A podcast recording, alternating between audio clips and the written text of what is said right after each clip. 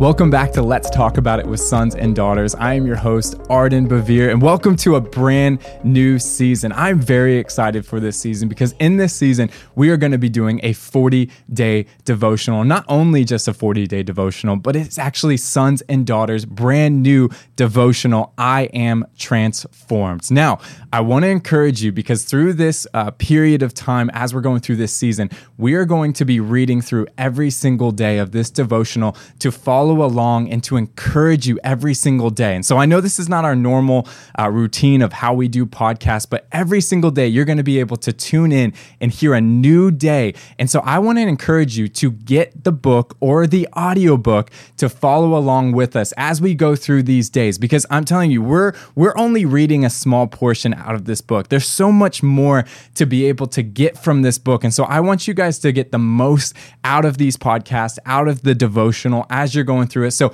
I encourage you to go ahead and pick it up so that you can follow along with us. It's a brand new book. You can get it on Audible, you can get it anywhere books are sold, and you can follow along with us. With that in mind, I'm going to jump into it and we're going to be reading chapter one and going into today's devotional.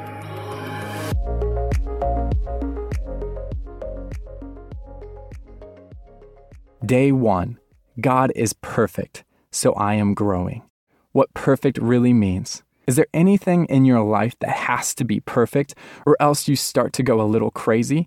Maybe you can't stand clutter around the house, or everything on your desk needs to be exactly in its place before you can concentrate, or you try on 17 different clothing combinations every morning until your outfit is a flawless work of art. We are all perfectionists in at least a few areas, and in other areas, not so much. You can probably think of some things you don't care that much about, so you don't try too hard to perfect them. That's normal. The problem is when the things you don't care about are precisely the things your roommate or spouse obsesses over, or vice versa. At that point, either someone has to change or sparks will fly. Perfection and chaos cannot coexist, right? Wrong. Just look at God, then look at us. God is perfect in every way, not just a few. We are far from perfect, and yet He doesn't roll His eyes at us while dropping passive aggressive, semi snarky comments about the dishes we left in the sink, metaphorically speaking. You see, we tend to think of perfection as just being free from sin, error, or weakness.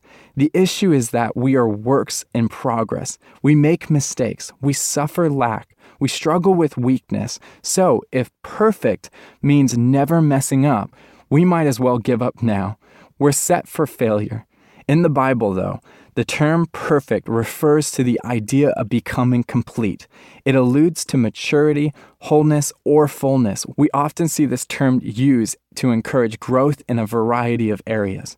For example, on one occasion, Jesus was teaching about loving everyone, even our enemies. He instructed his listeners to share his wide, expansive, unconditional love with all, including their enemies.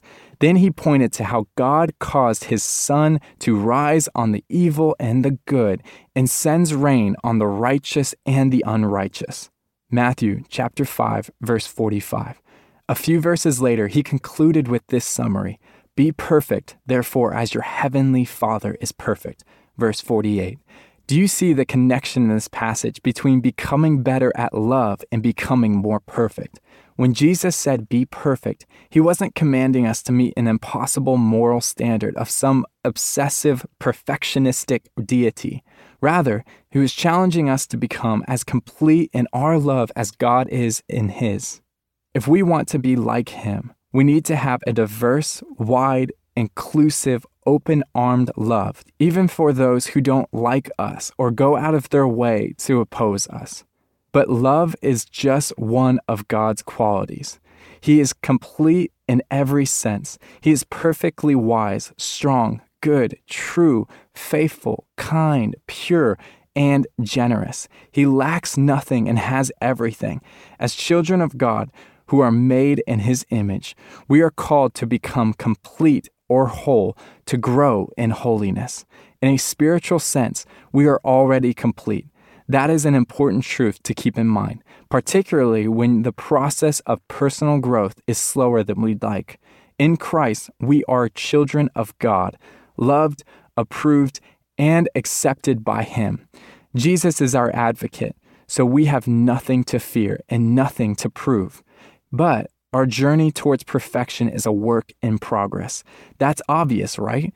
We all have room to grow, not because we are trying to avoid disappointing a perfectionist God, but because we believe we can be as complete and whole as He created us to be. Perfection is a process to embrace, not a goal to reach. The good news is God is committed to that growth process. In fact, it was His idea. That's why Paul wrote, He who began a good work in you will carry it on to completion until the day of Christ Jesus. Philippians chapter 1, verse 6. What areas are you lacking in today? Where would you like to grow? What part of your inner or outer world needs to be made whole? Today, as you pray, express those things to God and let His perfection encourage you towards growth. For further thought, read James chapter 1 verses 2 through 4 and 2 Peter chapter 1 verses 5 through 8.